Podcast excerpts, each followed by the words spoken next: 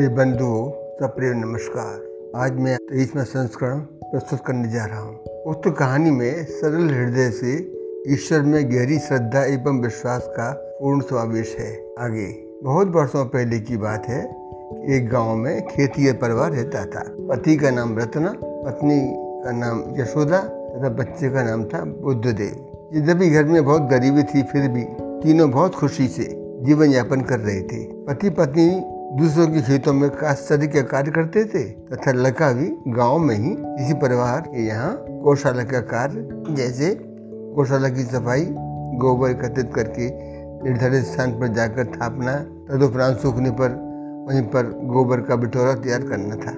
एक दिन जब लड़का बिटोरा बना रहा था तो उसके गोबर के अपने थापे हुए कंडे में से नारायण नारायण की आवाज़ आ रही थी।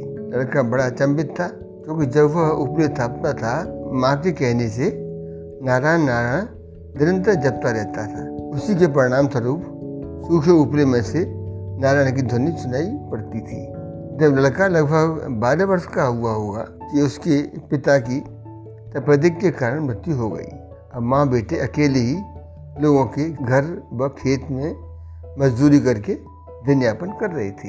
एक दिन लड़का जिसकी गौशाला में कार्यरत था उसने उसकी माँ को बुलाकर राय दी कि बहन, लड़की को कुछ विद्या अध्ययन भी कराए कर स्कूल में दाखिला करा। ये सुनकर यशोदा कई स्कूलों में बच्चे के दाखिले के लिए प्रयास किया, लेकिन सभी जगह दो रुपये माह फ़ीस होने के कारण, सक्षम न होने के कारण चुप हो जाती। एक दिन किसी ने राय दी, गाँव से चार किलोमीटर दूरी पर एक पंडित जी आश्रम बनाकर रहते हैं, जो बालक फ़ीस देने में सक्षम नहीं है, उनको भी वह विद्या प्रदान करते हैं।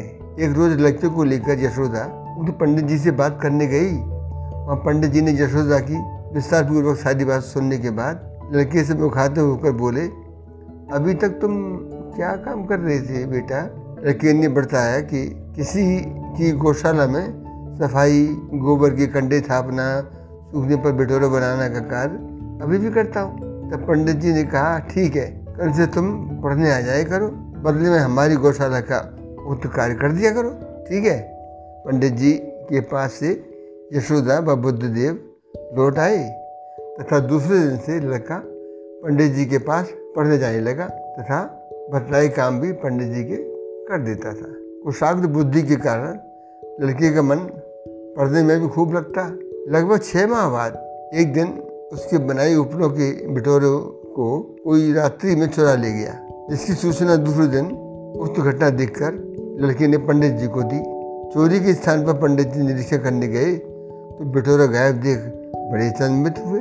इधर उधर पूछने पर जब सबने बिटोरा चोरी की बाबत अनविकता प्रकट की तो लड़के ने पंडित जी को राय दी कि गाँव के काजी को शिकायत करें, मैं अपने छापे ऊपरे पहचान सकता हूँ।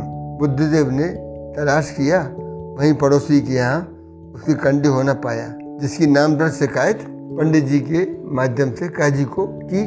काजी ने पड़ोसी, लड़के व पंडित जी को दूसरे दिन अपने सामने पेश होने का आदेश दिया। काजी के समक्ष दूसरे दिन दोनों पक्ष हाजिर हुए।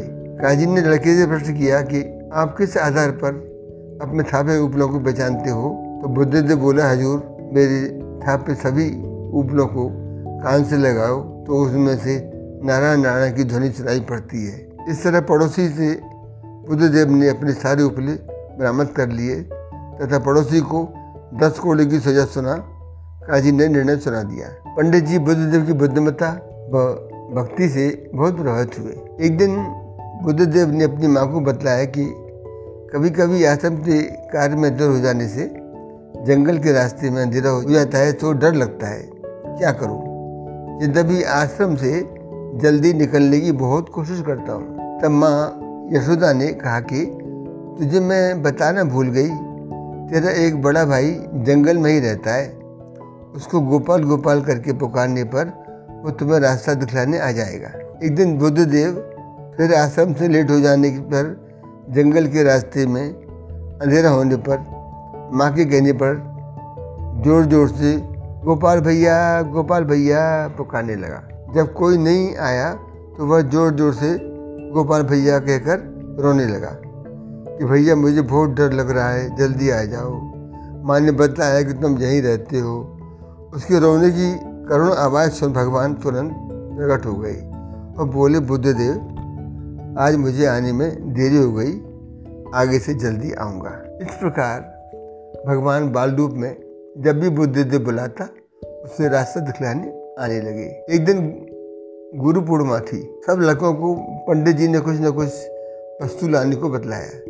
लेकिन बुद्धदेव को कुछ नहीं कहा। जब सब लड़के चले गए तो बुद्धदेव ने पंडित जी के समीप जाकर कहा कि, कल मुझे क्या लाना है? पंडित जी थोड़ी देर चुप रहने के बाद बोले अच्छा तुम भी कल एक लोटा दूध लेकर आओगे बुद्धदेव खुश खुश घर को रवाना हुआ, तथा माँ यशोदा को बतलाया कि कल स्कूल में गुरु पूर्णिमा पर्व मनाया जाएगा। अतः मुझे एक लूटा दूध से भरा ले जाना है। यशोदा ने कहा कि, ठीक है, कल तुम गोपाल भैया को बतलाना वो ज़रूर तुम्हारी इच्छा पूरी करेंगे। दूसरे दिन स्कूल जाते वक्त जब जंगल आया तो बुद्धदेव ने गोपाल भैया को पुकारा। हमेशा की बात भगवान बाल रूप में प्रकट हुए। बुद्धदेव की सारी बात सुनने के बाद उन्होंने कहा कि, मैं पहले से ही तुम्हारे लिए दूध भरा लोटा लेकर आया हूँ, यह लो। बुद्धदेव दूध का लोटा लेकर स्कूल पहुँचा, तथा पंडित जी को लोटा पेश कर पूछा कि दूध आया हूँ, कहाँ रखूँ? पंडित जी व्यस्त होने के कारण बुद्धदेव से बोले, यहीं रख दो। भोजन बनाने की बड़ी ज़ोर शोर से तैयारियाँ चल रही थीं। खीर बनाने के लिए कढ़ाई में सबका दूध उडेलने के बाद अंत में बुद्धदेव का दूध भी कढ़ाई में डालने लगे। लेकिन कढ़ाई दूध से भरने पर भी लोटा खाली नहीं हुआ। कार्यकर्ता अचंभित होकर पंडित जी से चर्चा की जिसे सुनकर उन्होंने बुद्धदेव को पड़ताल की दूध तू कहाँ से लेकर आए हो? तब बुद्धदेव ने सारा वृतांत बतलाया, जिसे सुनकर पंडित जी ने बुद्धदेव से कहा कि मुझे भी तुम अपने गोपाल भैया से मिलवा सकते हो क्या? पंडित जी को लेकर बुद्धदेव जंगल में उक्त स्थान पर जाकर, जहाँ हमेशा गोपाल भैया मिलते थे, पुकार लगाई। लेकिन उत्तर में भगवान ने प्रकट होकर बुद्धदेव को कहा कि मैं केवल सरल हृदय वालों को ही दिखता हूँ। जिसको सुनकर पंडित जी रोने लगे।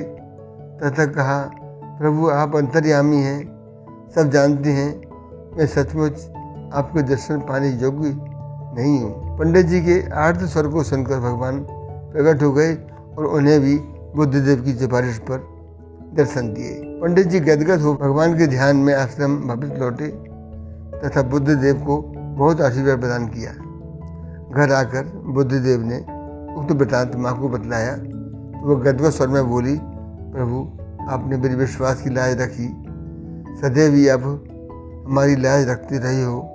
कृपा बनाए रखें कि हमारी बुद्धि सदैव आपकी याद में निरंतर समाहित रहे। यशोदा ने लक्ष्य को बतलाया कि, बेटा, हमारे पास जो कुछ है, उसका आनंद तभी ले पाएँगे जब हमारे पास जो नहीं है, उसकी चिंता छोड़ेंगे।